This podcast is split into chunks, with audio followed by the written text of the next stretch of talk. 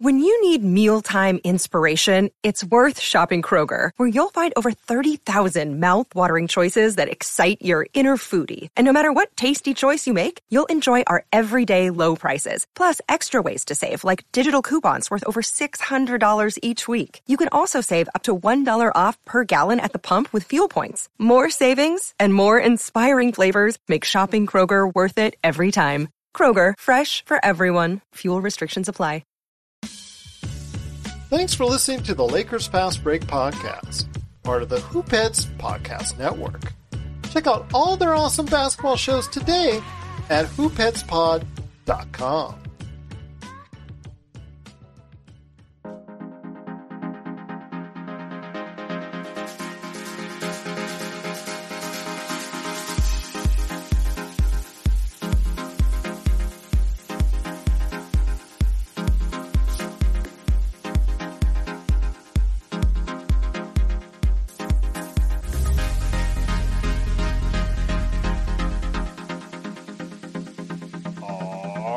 Back for another episode of the Lakers Fast Break podcast. It's Gerald Glassford. Come right back at you here from Lakers Fast Break, Pop Culture Cosmos, Inside Sports Fantasy Football, and Game Source. We truly appreciate everyone out there listening to all of our shows. And if you can, please give us a five-star review wherever you get your podcasts. Plus, if you can like, share, subscribe, follow, or do anything that you can to support us right here at the Lakers Fast Break, Pop Culture Cosmos, Inside Sports Fantasy Football, Game Source, the great folks at laker holics dot com. Be part of the conversation today. And there's always a great conversation on the Lakers to be had at laker holics dot com. Plus, read the great articles there at laker holics dot com. Our good friend Joe Soro, a k a. Ox nineteen forty-seven. Go ahead and catch him today at lakers ball dot com. Please go ahead and check out what he's doing today. He's been on vacation, so I keep forgetting what his handle is. So please go ahead and check him out today at lakers ball dot com. Plus also as well, the great folks at the Hoopheads Podcast Network. And if you can support all of that as we guide ourselves through the playoffs, and I know there's a lot going on when concerns the playoffs, it is sincerely appreciated. But we wanted to have a special episode today in regards to some of the things that you, the viewers, you, the listeners, you, the readers, are saying out there in regards to how you would fix the Lakers. So we thought we'd just set uh, aside some, so just a few minutes to talk to you about all the good things that are going on in the world of the Lakers and your thoughts on what they can do to fix the team this summer and going forward. And here today to talk about that, we will go ahead and share our commentary and our critiques per se. He's a good man indeed. You got to go ahead and check out his latest articles today at laker holics dot com. It is Laker Tom, and Laker Tom is someone who has fielded many a conversation on your Twitter at Laker Tom and fielded many a conversation at laker holics dot com. You get a lot of feedback over the course of a year on exactly what these people want done with the Los Angeles Lakers. Well, you know, it It covers the whole gamut and range of all of the various possible options. There are fervent fans, as we found out, uh, who want Russell Westbrook to stay. You know, they think Russ got a bad deal and he should get a chance. Then there's the ones who think that, you know, like Bill uh, Bill Orr, that the Lakers should be, which they are, uh, pushing the whole idea that Russ may not be leaving just in order to raise his market value, to make it more tradable. Um, so it's, you know, it, it, what we're what we're seeing now is a positioning and P R schemes from everybody, from the agents to the teams to the players, you know, releasing information, trying to position themselves as best they can as we head into the offseason. Um, and as far as the the range of ideas that uh, that the fans, the audi- our audience itself, as well as uh, people on laker holics dot com and the people who listen to the Lakers Fast Break podcasts, uh, who are on Lakers Ball, um, they just run the whole range of everything that you could possibly have, from trading. I mean, I have heard proposals to trade LeBron and A D all the way down to keeping Russ and, and the entire team and coming back and proving that it was just injuries. Well, let me ask you this before we get into our, our customers, our consumers, our listeners, our followers, anybody out there who interacts directly with us here on the show or at lakerholics dot com. I want to hear the thing. Maybe it's on been on your Twitter, most likely been on your Twitter, maybe lakerholics dot com. The craziest thing that you've seen that's has you shaking your head, that you read it over the past few months in regards to changes being made that just said, wow, I don't know what this guy or gal is smoking, but I don't want any part of it. The one that really perplexes me beyond anything, and, and I posted this on Twitter this afternoon, are the rumors that the Lakers are waiting for Doc Rivers. Now, what I posted on Twitter actually was, I would really like to know which Lakers executive is waiting for Doc Rivers. I mean, how could anybody, how could anybody justify that as a move that they would hold up everything happening with the organization? So it could be just a harmless rumor, because you know how easy it is to create rumors on the internet. Or, you know, maybe, you know, maybe it's Phil Jackson who's got Genie's ear and, you know, is pumping this stuff in there. So you just don't know. But that's, I, I think the craziest thing in the world would be, and, and Mark Stein seems to be pushing this idea that the Lakers are still hoping that, that the 76ers are going to fire him with twenty-four million dollars left on his contract. That's a big if. And that's also, yeah, yeah that, to gamble on that. I mean, if your team, you're firing, you're hoping he'll latch on somewhere else real quickly. That's a big gamble. I don't well, think. Of course, that you could lose. You could lose Darvin Ham to Charlotte, for example. Yeah, very easily. I mean, think about the thinking behind this. This is what always is really perplexing and drives all of us crazy, yeah. which is that. Well, you know, they're, they're probably not going to fire Doc. I mean, it's going to cost him twenty-four million dollars to fire him. So yeah. there's probably remote odds, you know, maybe five percent that he that he might get fired. Well, let's hold off on Darvin Ham just for that five percent, man. You know, let's, let's, we can always find a coach, you know, coaches don't matter. This is a league of superstars. I, I know. And, and what we saw in re- recently in the past couple of weeks with Tim Donnelly, who was the head of Denver, was allowed to just go hop, skip, and a jump over to Minnesota because they didn't want to offer him the same kind of deal. It was an extended deal worth tens of millions of dollars plus a stake in ownership, stake in which, ownership. which Denver didn't want to give up, seemingly. Right. I think that was probably the, the line that was drawn in the sand. So you lose another good executive if you're in Denver. I think that if that was the case, and I would have known that, I would have said, hey, let's go ahead and start getting, some, you know, offering some of this to, you know, some of these young, uh, younger G Ms and presidents out there that could be maybe a lot better for the team. But I don't know. Like I said, there. Well, right the now, problem the problem with that, Gerald, is what family owns this. Com- what family owns this team? Oh, that's true. That's a good. The point. Bus family. Yeah. Um, how many buses work for the Lakers? Yeah. One, yeah. two, three. Yeah. Always comes. What nice are their jobs? That. Assistant general manager and head of scouting. Um, and from everything we hear, both of them pretty competent and able to do a good job. They they appear to be much more serious than Brother Jim as far as, you know, wanting to carve a spot in, in the business. Um, but you got to feel that that's, I mean, aside from it not being, the, we all know that's not the Lakers style. They cast a broad web, web and pull in the most professional people. They're, they're used to using their own personal network, Genie's network. And if Genie's network, you know, is is not going to reach out to those candidates that, that you and I would like to see in there. Um, that doesn't mean we can't be successful because we have won championships with this family ownership. And it just means, at least to me, it means that we leave some championships on the table because we just didn't run ourselves as professionally as we could.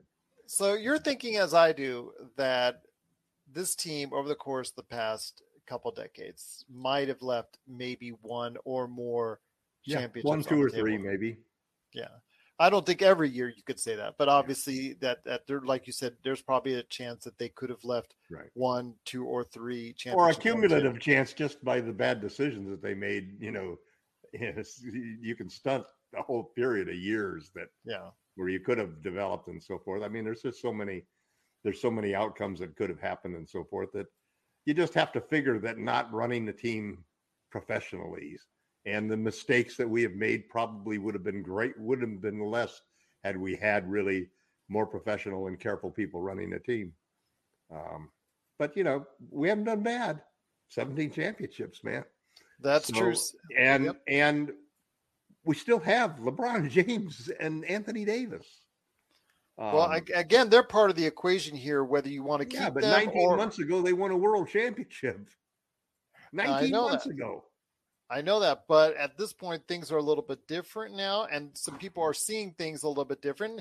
You know how it is when the team right. does not have the same kind of success. You look for changes everywhere, and that's something that has been on the mind. We've seen the comments out there. We've seen suggestions, and I've even said it myself that I'm not one hundred percent convinced that at this point in stage in their careers that you can get the same kind of commitment from each and the health from each that you got in twenty twenty. I'm not sure of that.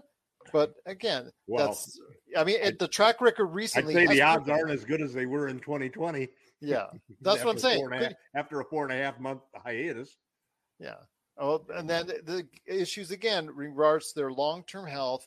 How are they going to be able to go through a season? There's, there's just questions about the talent is still there. Well, we can do things. You know, that's the whole point, though, that we can, we can change a coach to somebody who is going to, let's say, run a more egalitarian offense where you're not always putting the pressure on your two superstars to score.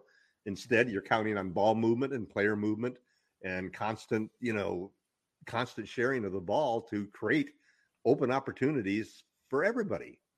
And you can still isolate and post up your stars when you need to, or take advantage of bad matchups when they have it. But hey, pitching the ball off to the side to A D or LeBron and having the other four guys stand around, that's not good basketball. No, and, and nor am and I saying it. Secondly, is. we can get a lot bigger so that there's a lot less wear and tear that LeBron and A D have to do carrying the team. Uh-huh. They're shorter than the average player at their positions of small forward and power forward. I mean, if they play center and power forward, they are smaller than the average center. A D yep. is small for center. LeBron is small for a power forward, but if you put a you put somebody like Myles Turner or Isaac Harrison, uh, Hartenstein in there at center at seven one, all of a sudden you are two inches taller at every one of those three front court positions, and you're much stronger. You can beat up on people rather than getting beat up.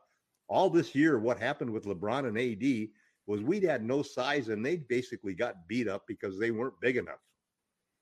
Um, and that ended up in injuries. Well, the durability is a thing. And I'm going to say right now that if somebody out there is still suggesting that LeBron and A D, LeBron or AD, LeBron and or AD should be traded, I'm not thinking that's out of the realm of possibility. I'm not saying that's crazy. I'm not saying that's nuts, because the fact is it is something now with, again, their ages, their durability, the statistics have to bear out. That it's something at least you need to think about. At least you need to think about it. I'm not saying you're going to have to act on it. I'm just saying it's something that at least as an organization you need to think about. And the fans out there that are suggesting it more and more and more each day, they're not crazy for doing so. No, you could actually, I mean, if you, I, I've watched the various trade proposals that the media has put out there for LeBron James and for Anthony Davis. Um, and There were a couple of, there were two or three scenarios they put out there where I basically said, boy, I'd like that trade. Uh-huh. You know, I mean, you were just talking about trading the Warriors for, for, uh, uh, the, uh, uh flurry Poole, of their young players. Poole, yeah. Clay Thompson and, and, uh, and, uh, the other, the other young Wiseman, uh, Moody. Why, yeah, Kaminga. Exactly. I mean, you and, and plus two or three draft picks. You double that up with, with A D and, and you completely rebuild. But the problem is, is that's that's like opening a door and going into a dimension next door, because it's not going to happen in this particular universe, because the Lakers don't treat superstars that way, and Genie's not going to treat LeBron that way, and LeBron's not going to treat the Lakers that way. So that's something that would only happen if if everything really totally fell apart, and, and I don't see that happening. You know, I don't see that happening. There's too much at stake. and it's too out of character for LeBron and the Lakers to separate at this point in time, until and unless his son emerges into the N B A at some point in time and he wants to do a reunion tour with Bronny. He's going to retire a Laker. This is Raphael from N B A Draft Junkies dot com, and you are listening to the Lakers Fast Break. Check out what's been going on with the Pop Culture Cosmos show and the P C C Multiverse. I don't feel like that people have done that as much, especially with this international release. You can get it out there right now. I know you can get it out there, but it, it feels like this time last year people have just been like, oh, you could get you the Here's cell phone version, you know, that was taped somewhere where it's like, you know, shell shaky, has some dude or some family that's walking right in front of you as they're finding their seat with the popcorn already in hand. No, you know, come that, on. You, really? Yeah, that version is already available. Yeah, but I mean, like, with a mono I, sound, there you go. Oh, God. Yeah, that's that's the worst part. You only get sound on the left ear, not the right ear. Something like that. You can find that version already if you really want it. That's the Pop Culture Cosmos show. And the P C C Multiverse. Catch our shows on Worldwide Radio seven days a week and wherever you get your podcasts. Like you said, whoever Bronny goes to, if Bronny is good enough at this at that point in time to go ahead and well, be drafted, because that's you'd draft him anyway, even if it wasn't good enough. Well, then he won't a be able to get LeBron. All you have to do is draft his kid in the second round.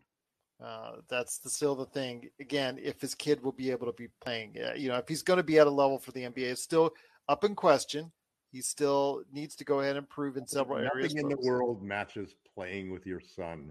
I know this as Nothing. far as I have a child. I have two children as well, and three children as well. And, you know, I'm just saying right now, it's just it's something people have to think about as far as it's concerned. When because Bronny is not a slam dunk N B A prospect. It's not there yet, but we'll wait and see. But once again, it's Laker Tom. He is with laker holics dot com. Please be part of the conversation today at laker holics dot com. It's the Lakers Fast Break. Once again, it's Gerald Glasser coming right back at you here. And now, I wanted to go ahead and present to Laker Tom some of the things that's been suggested on both the Lakers Fast Break and also Swap, laker holics dot com. Laker Tom, I'll start with Bubba, who is a good part of the laker holics dot com community. He is in agreement with you on Isaiah Hartenstein. He says he's one heck of a young center that he would go for. He feels that that guy keeps impressing him the more he watches him play. But are the Clippers going to let us have him? And your reference to JaVale's role is exactly what I envisioned and makes a ton of sense. And what you've said previously is that he could serve that JaVale McGee role, which they, you know, which was once a very vaunted position on the Lakers team. So your thoughts on Isaiah Hartenstein? You've been a very, very glowing champion for him coming onto the team. I think that still your your price tag for him May, may have to go that high. I'm not exactly thrilled it would go that high, but it may have to go to, go that high simply because of the fact that if there's a bidding war for him, that it will probably have to go that high. But are the Clippers going to let us have a player like Isaiah Hartenstein? Well, the reason Isaiah Hartenstein is such a good fit um, is several things. One, he's young. Mm-hmm. Um He's an extremely energetic player. He's averaging, he only plays eighteen point nine minutes a game, I think, and he's averaging a block a game, a block and maybe six-tenths of a steal per game, um, which are on level with uh, with three stocks in a game. Um, so he's very aggressive uh, defensively. He's big, seven one, two fifty. Um, he's got some hops, and he's got some meanness in him. Um, and in many ways, a lot of people in the Clippers organization were saying that he's he's actually probably a better prospect for them than than Zubac. The problem is that they did the Suns who drafted him did not guarantee his third option as uh, on his rookie contract, and as a result, it's kind of like the Malik Monk thing. The Clippers have no rights to him. So all, all they can do is pay him one hundred twenty percent of what they paid him last year. Well, let me ask you this, though. I'll, I'll mm-hmm. see things on the other side. Yes, he has played very well for the Clippers, but he's also bounced around a bit. He's already been on Houston. He's already been on the Clippers. He's already been on the Nuggets. And he's not been and able to Cavs. stick with it. And, and the Cavs. Cavs. So you have someone here. I know people were romanticizing about Wenyen Gabriel suddenly finding a niche for himself. Right, but this is a guy who did it for the whole year. who did it yeah. for the whole year on a well, that's winning what I want to team, hear. on a that's winning what... team. And he did it for the Cavs for the year before and bet on himself. Um, this is just one of those unique opportunities. You see, none of the things that the Lakers are trying to do, they, they have four pathways to getting players this summer. Mm-hmm. Four pathways. They can trade Westbrook. They can trade Talen Horton-Tucker. That's a second pathway. The M L E, if they hard cap themselves as the third pathway, they'll get ten point four million dollars. And the fourth pathway is the B A E, if they hard cap themselves. They could get five or six good players out of those. Okay. Hartenstein is a free agent. So we could, there's two routes then. You do a sign and trade with the Clippers, or you sign him with your M L E. Yeah. He's probably going to get the six point four million dollars mini M L E that taxpaying teams have that don't hard cap themselves. We can go up to ten point four million dollars. So we just keep going up and get him because he's the one sure thing that we can land. And he may not even start because we may we may start A D. Maybe we'll go out and give our two draft picks to get Jerami Grant, and we'll start him along with A D. And would that bother you, though, if you're paying upwards of, yeah, after a bidding war of close to ten million dollars, maybe ten million dollars for a player who might not even start for the Lakers? We've already been through that once before. Well, but I think the logic, who knows what the Lakers are going to do, but I love, the, you know, in retrospect, looking at, at the way that LeBron and A D have got injured, I'm one of the fans for getting bigger by bringing in a real center who can handle all that wear and tear and reducing the workload and the physicality for both LeBron and A D. And by running, by having a coach who runs an egalitarian offensive system, so we aren't always posting these guys up. Um, they're older. We just have to balance and we have to play differently, you know. We need more, we just need more ball and player movement and and more involvement by everybody. I think that a lot of the, a lot of the, if you watch the playoffs, what I see happening almost every time that a team starts to stall and goes through a scoring drought and where they, they lose control of the game, it's because they stop playing basketball the way it's supposed to be played. They start firing threes early in the clock. They, they don't keep passing the ball around. They don't attack the basket in order to collapse the defense and create openings for the spot-up shooters. Instead, they just start playing one-on-one basketball, start playing iso ball. Um, and that's the recipe for the big reason why we've seen these crazy swings in the scores of these games. You know, I mean, the every one of these series is like nothing but slugfests, you know? Yeah. Team head by twenty, then the other team's up by thirty, then this team's back up by twenty-five, then the other team's up by forty. Um, and it's, it's, part of it is the inconsistency because we have a lot of injured stars. So there's a lot of lineups that are haven't really played a whole lot together. So you get you get players that just, you know, don't have the chemistry that they normally have. Um, and and we've had crazy results. I don't know. It's the third season that's been affected by COVID, but I never expected this as the Suns to collapse the way that they collapsed. I mean, mm-hmm. that was just incredible.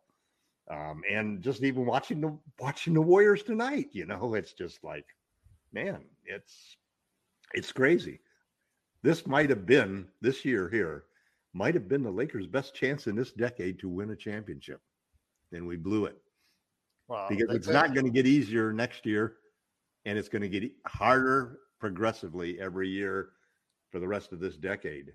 Not when you have a team that only won thirty-three games, yeah. but need I digress from there. But another person who has actually shared thoughts is someone you're very familiar with at lakerholics dot com, and that's Michael H. Michael H., he says, okay, Tom, here's my favorite T H G trade, because we recently talked about oh, yeah. T H G. This is a good one. This is a good yes. one, actually. T H G, we talked about his trade value, what it truly is on a previous episode. His good round are, of article. Good round of articles saying that it's it's higher than people thought, you know, so yes. Lakers. The Lakers have been putting in their work with the media.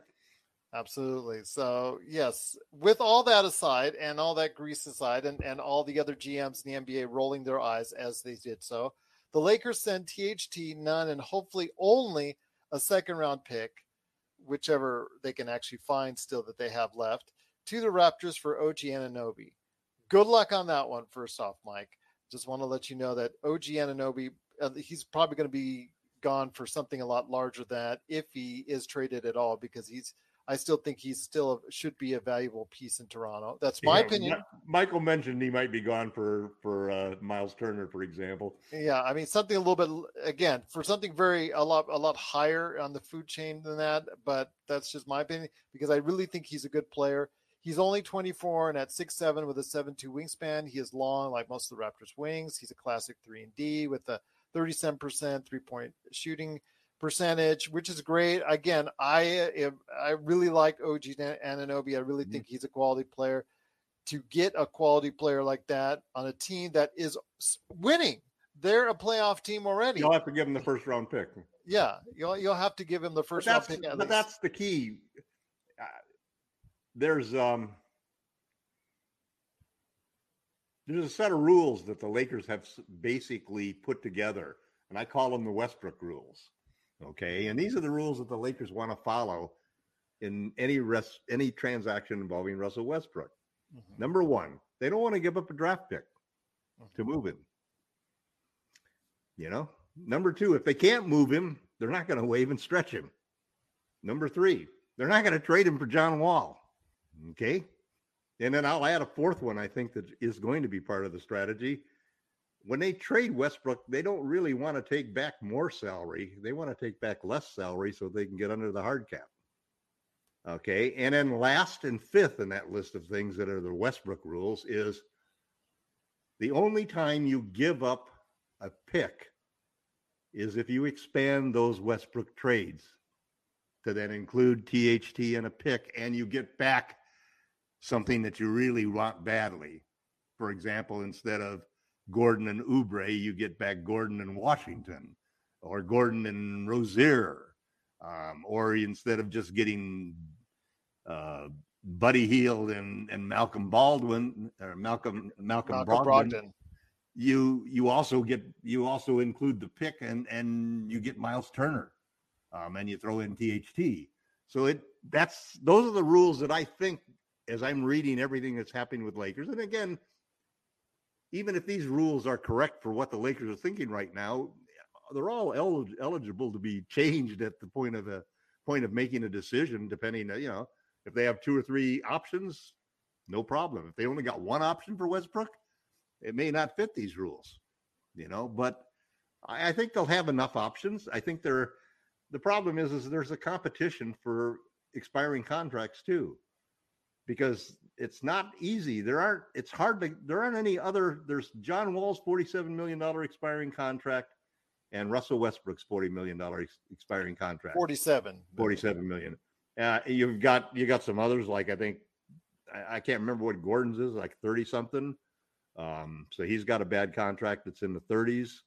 Um, you got a few of these contracts out there, you know, but there aren't many, there are more people who have bad contracts that they want to dump that are twenty, twenty-five, fifteen, you know, that have more years on it, that have more years than these, than these contracts that expire. Mm-hmm. And so there, there will be, there will be people that the Lakers are going to be able to get good deals for. They just need to follow the Westbrook rules so they don't get taken, because anytime they give up that pick, they got to get good players back. You're looking at your starters. They need three starters to go with LeBron and A D. I just don't think they will have as many options this summer. Again, I think it opens up the longer well, you hold on to it. Even if they – why don't we go over these odds that you were talking about for the uh, Westbrook okay. thing? Okay, well, I recently really – okay, the comments that were made in lakerholics dot com recently between you, Jamie Sweet, and also as well uh, going on to the – YouTube channel for us, the Lakers Fast Break, what was recently made. And I also want to give a big shout out to Terrence Moore, who actually, you know, helped facilitate this answer of mine.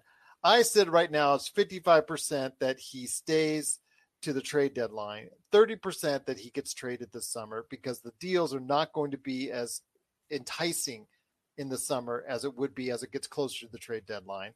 ten percent he stays on the books until next summer, when the forty-seven million dollars comes completely off the books. Right, that we use him to clear space for ourselves. Yes, and five percent chance he gets a five-year extension just to piss everyone off on the show. But I will say, again, in all seriousness, that it's something that people have to understand.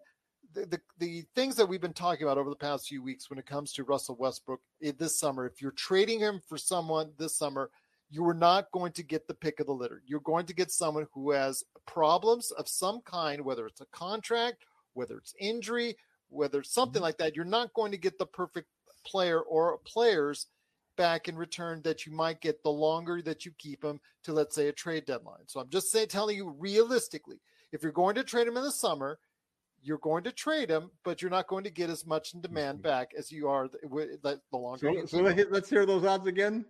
I said, again, fifty-five percent says he stays to the trade deadline. thirty percent says he gets traded during the summer. Okay. ten percent he stays throughout the entire season. And he just okay, we'll make that fifteen percent so we can get rid of yes. the five percent. Yes, we're the five-year extension. Okay. okay. Okay. I would, I would, uh, see, I feel completely different about this. Um, I know you do. And I, and I think, and, he, and here's how I attribute half of it too. It is really hard for half of the media out there, many of whom are aggregators and don't really even understand the sport that they're covering, to conceive of why anybody would trade for Russell Westbrook, the player. But the issue is, is these trades are financial trades.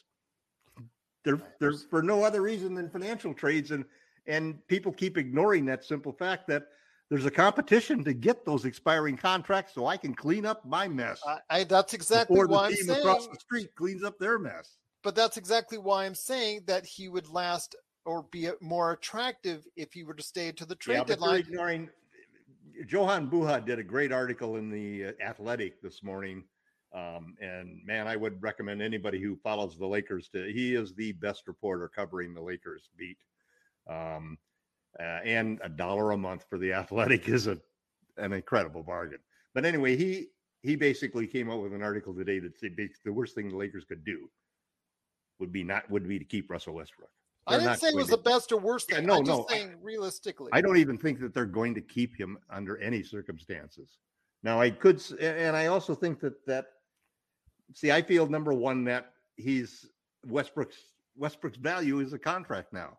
That's a forty-seven million dollars contract. You could save fifty to one hundred million dollars, two or three teams, by just trading for him, and they don't even have to play him. Just buy him out.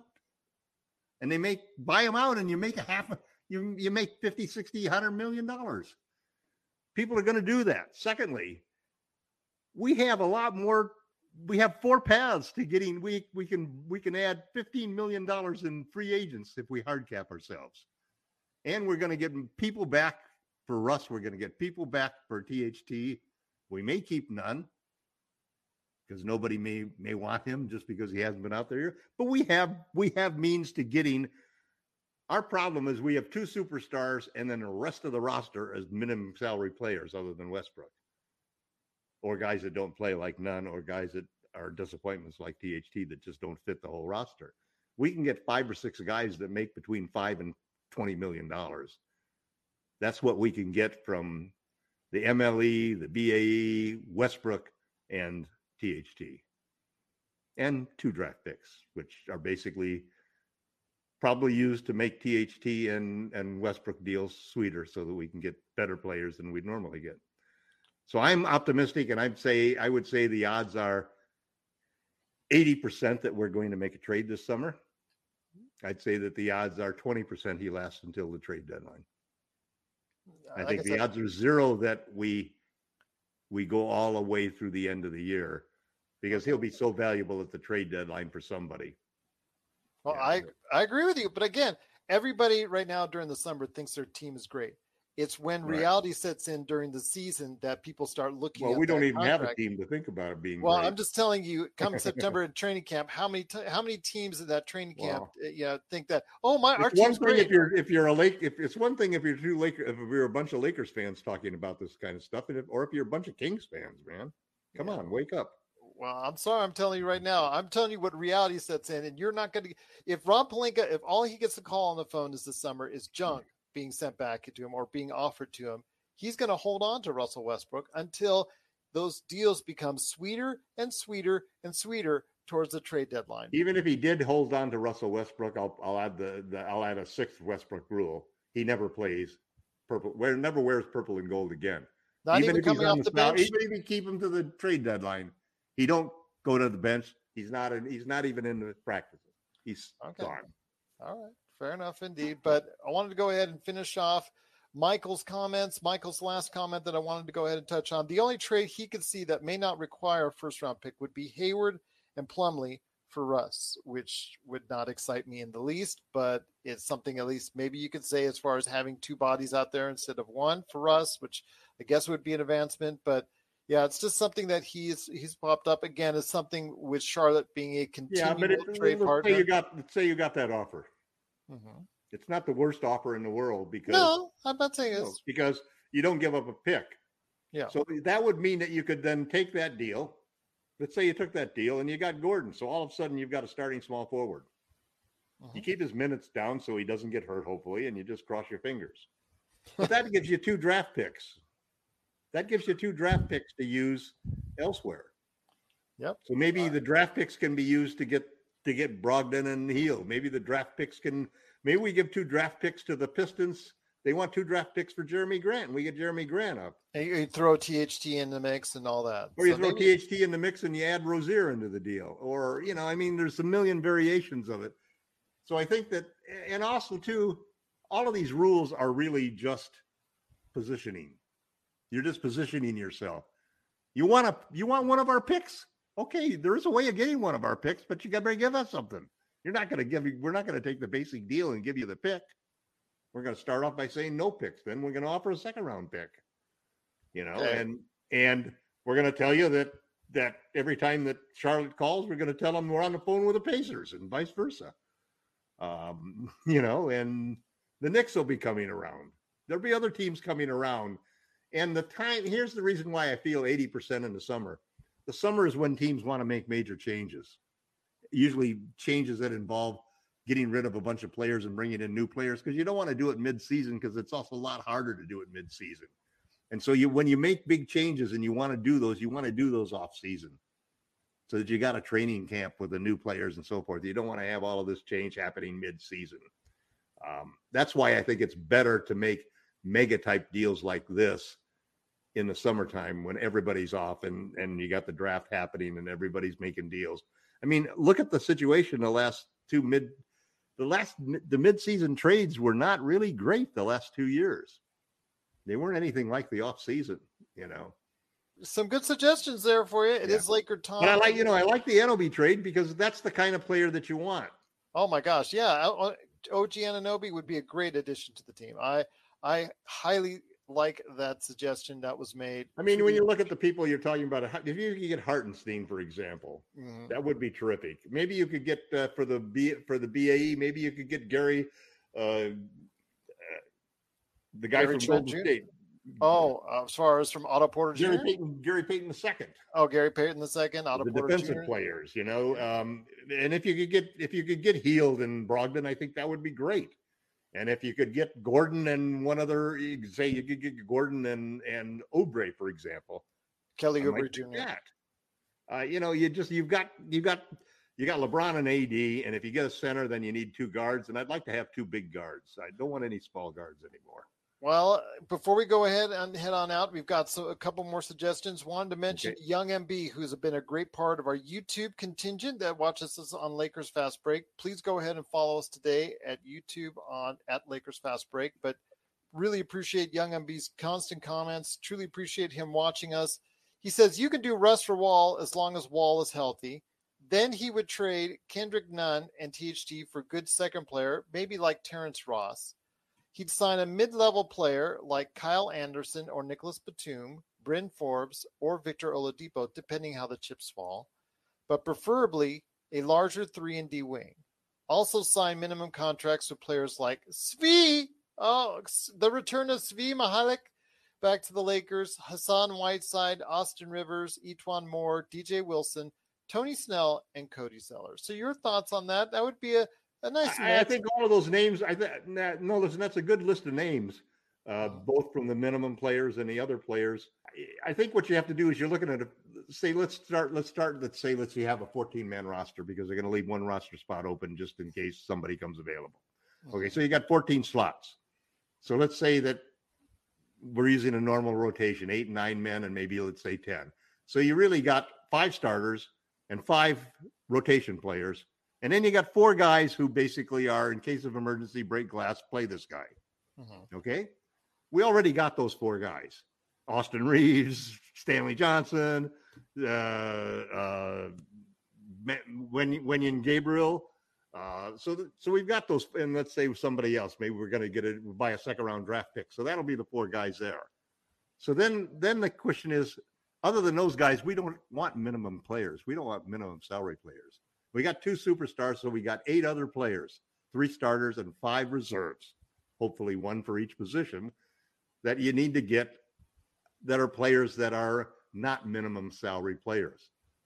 Now, they'll still, they may be a ten million dollars player who's only getting five because he's got an injury history. They could be a fifteen, twenty million dollars player who's only getting ten or fifteen because he can't play defense or whatever. They'll all have faults of some sort, but nothing like the faults and the missed opportunity or the high chance of missing that you're going to get with a minimum salary player. Our problem last year was because of injuries. We ended up playing a lot of guys who were really just minimum salary players who really shouldn't have been in the rotation at all. Mm-hmm. And the result, we saw what the result was. You can't win with those guys, even when you have LeBron and A D. Well, there you go. Also, as well, I wanted to mention that he had also talked about another lineup and another through various trades. And if nothing works out and they trade with Houston and they use one first round pick to get Wall, but we should get a rotation player in return along with Wall, like David Nwaba or maybe Kenyon Martin Junior No. Then he talks about Nunn and T H T. No, what you, who you want, who you want in that particular case is Christian Wood. Yeah, well, that's the case. Absolutely. But, yeah. you know, a, a younger player thrown in, maybe like Kenyon Martin Junior might not be too bad. I Ross, would have done, I would have done the Wood. I would have done the Wall and Wood for, for, you know, uh, T H T and, and, and Westbrook, for example, but the Lakers don't want Wall. They don't want it. That, that's not acceptable to them. No, that's not, they, like they consider that to be the same as stretching and waving. Yeah. They've, they've had a chance, every opportunity to go ahead yeah. and get John Wall. And, and that's a standing offer from Houston, you know, and the yeah. Lakers aren't going to take it. That's he part said, of the, that's part of the, that's part of the Westbrook rules. No John Wall. Said, He said use the mid-level on Hartenstein or Oladipo. I mean, those two are I really think good. Oladipo, there's several guys out there. There's Oladipo. There's this. Uh, if he can um, stay healthy. Yeah. Well, he looked he looked pretty good. And where, where I thought he looked really good was defense. Yeah. Uh, he's his quickness looks pretty good. I mean, he doesn't look like a guy who hasn't played at all in a couple of years. Yeah. He's played well off the bench for he, Miami. He's the kind of guy that that would be, you know, I just wrote an article that basically had four, it's a great one to read if you're thinking of who the Lakers can get, because it lists my top four picks that they could get in a Westbrook trade. And these are pairs of players. My top four picks that they get, single players that they could get for T H T.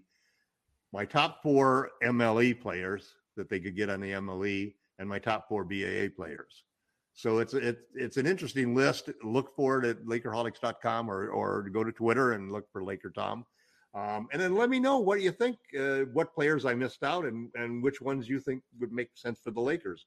But uh, it's a good recipe. It gives you sixteen possible players who could be part of the Lakers formula during the summer, um, all of whom I think are make a lot of sense. Um, the chances that, that the Lakers would get that exact thing is probably impossible. But uh, it's it's an interesting article, and I think you would enjoy it. I've given good detail on why I chose each player. Um, and what the financial situation and benefits were for them. Um, it's sort of my magnus opus on off-season re- roster rebuilding. Well, there you go. And that's at lakerholics dot com. But great conversations, great suggestions by Michael H., by Bubba, by Young M B. If you want to share your thoughts on the moves you'd like to see made, lakerholics dot com or Lakers Fast Break, or even our good friend Ox nineteen forty-seven, a k a. Joe Soro at lakers ball dot com. But before we head on out, one last suggestion I'd like to share, and that's from Petting My Cat on YouTube, one of our great YouTube followers. He watches every video that we do, that we do, and, of course, he's always got something snarky to say. The reason my screen just moved was because of my cat. Yes, well, there you go. He's not petting your cat. But behind the screen on every every podcast. But he is petting my cat, and You know what? I always love his sense of humor. And you know what? He says the transactions that he would make would be to trade them all. And that's not something out of, of context because, you know, when you have a thirty-three win team, you actually have to ask yourself, can you move forward to a place where you need to go quickly? Or is it going to be something that's long-term and it's maybe a slow build? So you have to ask yourself, the Lakers are at a precarious point right now. They're only thirty-three wins for this past season. To go ahead and be in the mix in the running in the Western Conference, they have to improve by twenty games, which would be one of the largest gains in N B A history year over year. So your thoughts? I thought it was funny at first, but now I'm thinking to myself, petting my cat, he might not be so off after all, because again, as an organization, you have to think, LeBron and A D aside, you have to look at everything that's on paper in black and white and ask yourself, is this team prepared to go and do make that dramatic upswing with a with a commitment to build upon that quickly, or is it going to be done in a much slower fashion? I don't think that the Lakers do anything but swing for the fences. I know. I know what they and, do. And and frankly, I also would I, I would also say that I would prefer Schrodinger's cat to be alive rather than dead. Um, and and so I happen to think much more positively about what the Lakers can do. And I I do think that I do think that there is a possibility that the Lakers could pull off enough to be a contending championship team next year. I suspect they probably will need to have uh, some moves at the trade deadline in order to really accomplish that. Um, but uh, I'm, I'm real optimistic. I think the Lakers are going to do fine. Um, and it's because the trades that are out there aren't really trades where you're, you've got huge judgments that you've got to make about the quality of the players. They're pretty much financial trades where you're trading contracts. You know, you're trading contracts and the players, you're hoping the guy will stay healthy. It's basically that kind of trades. And, and uh, that's, we're not talking about superstars where there's going to be twenty different teams looking to get this guy. Um, everybody knows the problem. Brogdon's got four years in his contract and hasn't even started his new contract, and he can't even stay in the court. Gordon's got the same problem, you know. Um, and you go through the list of the players, and, and so you're going to have to take players like that or players that might be over the over the hill. Um, Buddy Hield can't play defense uh, or hasn't been a good defender on the teams that he's played, but he hasn't played on a team that had or ever played good defense, so how do you know? Um, but you know one thing for sure, these players that they're going to get are really legitimate rotation N B A players. That's not what we had backing up, you know, after LeBron and A D. They weren't surrounded by true legitimate N B A rotation players. This year they will be. So uh, they'll make again. a game. The team has, you know, it still comes down to LeBron and A D, though. If you're wrong, if you're right that they can't do what they did in twenty twenty, then we won't win again, regardless of what we do this summer. And I'm just, that's all I'm saying. It comes down, it comes down to them. They have to be able to carry us. If they can't carry us, we we could finish. We might be in the conference finals, or we could be battling for the number one pick. Yes, or we could be talking about Victor Wembanyama uh, as the player that we're going to be able to. But I tell you, it, with a lottery pick, I'll promise you one thing: I I cannot see us having another year like this year. Uh, again, I think that's if, impossible. If it if it goes bad, and that's uh, why Russell Westbrook will never wear purple and gold again. Okay, fair enough indeed. But if you have comments or questions, please comment below on Facebook, YouTube, at Lakers Fast Break, at Laker Tom, or lakerholics dot com. Be part of the conversation today at lakerholics dot com. Big shout out again to our YouTube followers. You've been at us by the hundreds of views all across the chain each and every time out, so we cannot thank you enough. We're totally indebted to you. But Laker Tom, it's been a great episode. Your comments have spurred this conversation on. But any last thoughts before we head on out? Um, you know, we've got until June, probably June twenty-third. So what is this? This is the, the twenty-fourth. We've got almost a month. This. We have almost a month more to go. Um, and there'll still be lots of rumors during the month, but most of that I think is going to be posturing. Um, and frankly, until Russell Westbrook and Kendrick Nunn actually do opt in and take their player options, you know, so that they know they're under contract, the Lakers can't really trade him or do anything for him. Um, the one interesting thing that might happen that is the one interesting possibility that is date related for the Lakers would be a trade with the uh, uh, can with the with the Oklahoma City Thunder, who basically um, they have extensions that are going to take effect next year, which will raise them up above where they are now, which is like thirty million under the cap. Um, so they could actually do a Westbrook trade for uh, uh, who's their center? Uh, I can't remember the guy's name. Um, well, are you talking about Mike Muscala? No, yeah, well, no, Muscala, who's the, the guy who makes more money than Muscala? Derek you know? Favors. Derek Favors, yeah, Favors, Favors, and Muscala basically for Westbrook, and you get a thirty million dollars uh, trade exception.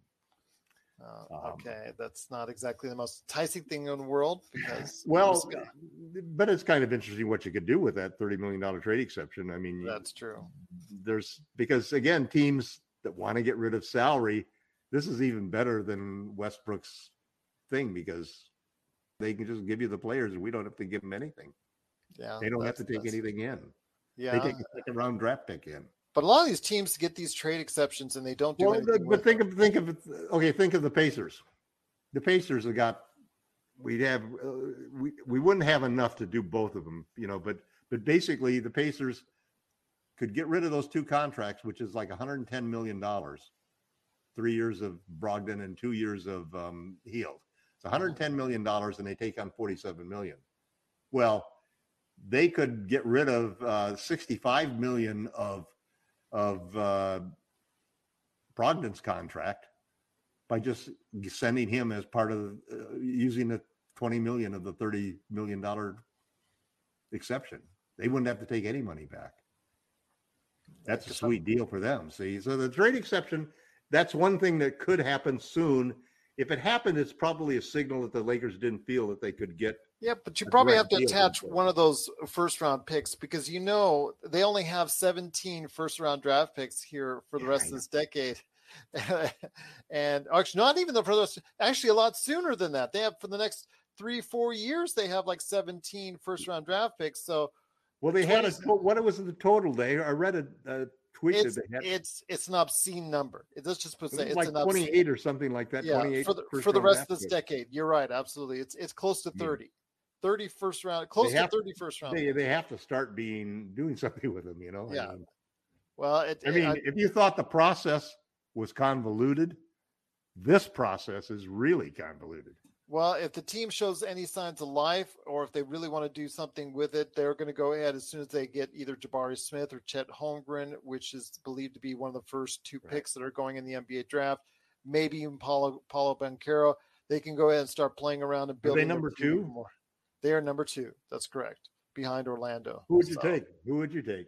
Well, if I was, I think. Well, I think Orlando will do is take Chet Holmgren. Yeah, what I would actually do, I think that they should take Jabari Smith.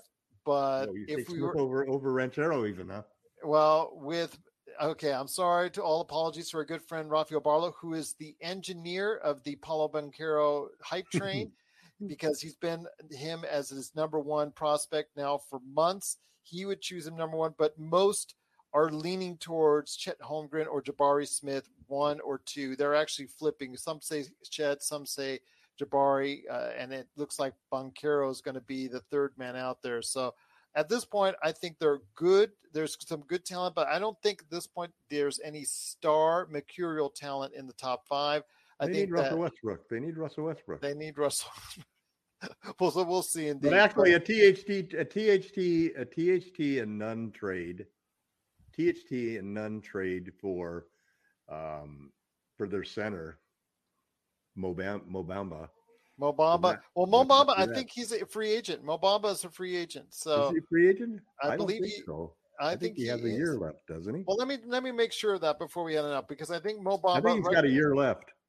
Well, if Mo Bamba, it does he's become not a free available. agent. I didn't see him on a free agent center list. Well, let me see. Let me just say if he is, he does get uh, become out there available because I know that if, the if they team, take if they take Chet, he'll be available. Yeah, he'll be and available. That's what everybody figures. You're right. It's they've got a qualifying offer right now.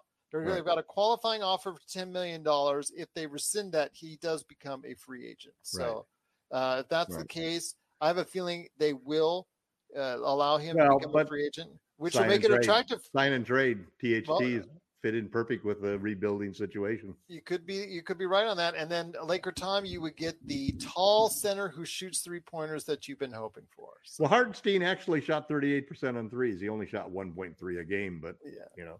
But, but Bamba likes to shoot him. Bamba likes to shoot him, yeah. and, he, and he has seven ten. And he had thirty-eight percent of them, too. So. Yeah. And, and he has a seven ten. Listen, I don't have a problem with the one. He's not thing, as athletic though as as Hartenstein. Yeah, no, uh, but you know the the thing about it is that I didn't. I don't. One of the things that I did not appreciate and did not respect enough was how the regular season is different from the playoffs and and and the Lakers. You know, because I always felt that A D should have been playing center during the regular season. And I've completely swung around one hundred eighty degrees now. And I think it makes perfect sense. And a guy like Hartenstein is only playing twenty minutes a game. That's all he'd have to play for the Lakers because he wouldn't be finishing games. He'd just be, you know, starting games and just being that big body that you've got in there that that makes everything easier for other people. And then you finish with your skilled, you know, small ball on steroids lineup. Um, I think that's the formula for the Lakers. I think that's the way you get through the regular season with A D and LeBron, both of whom are fragile and injury prone at this point in time in their careers. Well, some great conversation indeed. Hey, we filled up almost a good hour of conversation sure. there. Truly appreciate everyone watching and good listening. Question, and, good questions from the audience. Absolutely. Keep them up, keep them going, and we will go ahead and fill them here. Maybe you want to devote even another episode later on this summer to going ahead and hearing your suggestions on uh, what the team should do, what kind of moves should they make, but again, if you have any questions, lakerholics dot com, lakers ball dot com, at Laker Tom, at Lakers Fast Break, and of course, Lakers Fast Break, wherever you get your podcasts or on Facebook and YouTube. But Laker Tom, so great to have you here. Your suggestions out there, you delivered them. We shared our thoughts, and we hope you enjoyed it. Once again, we thank you so much for watching and listening, and we'll see you next time right here at the Lakers Fast Break Podcast.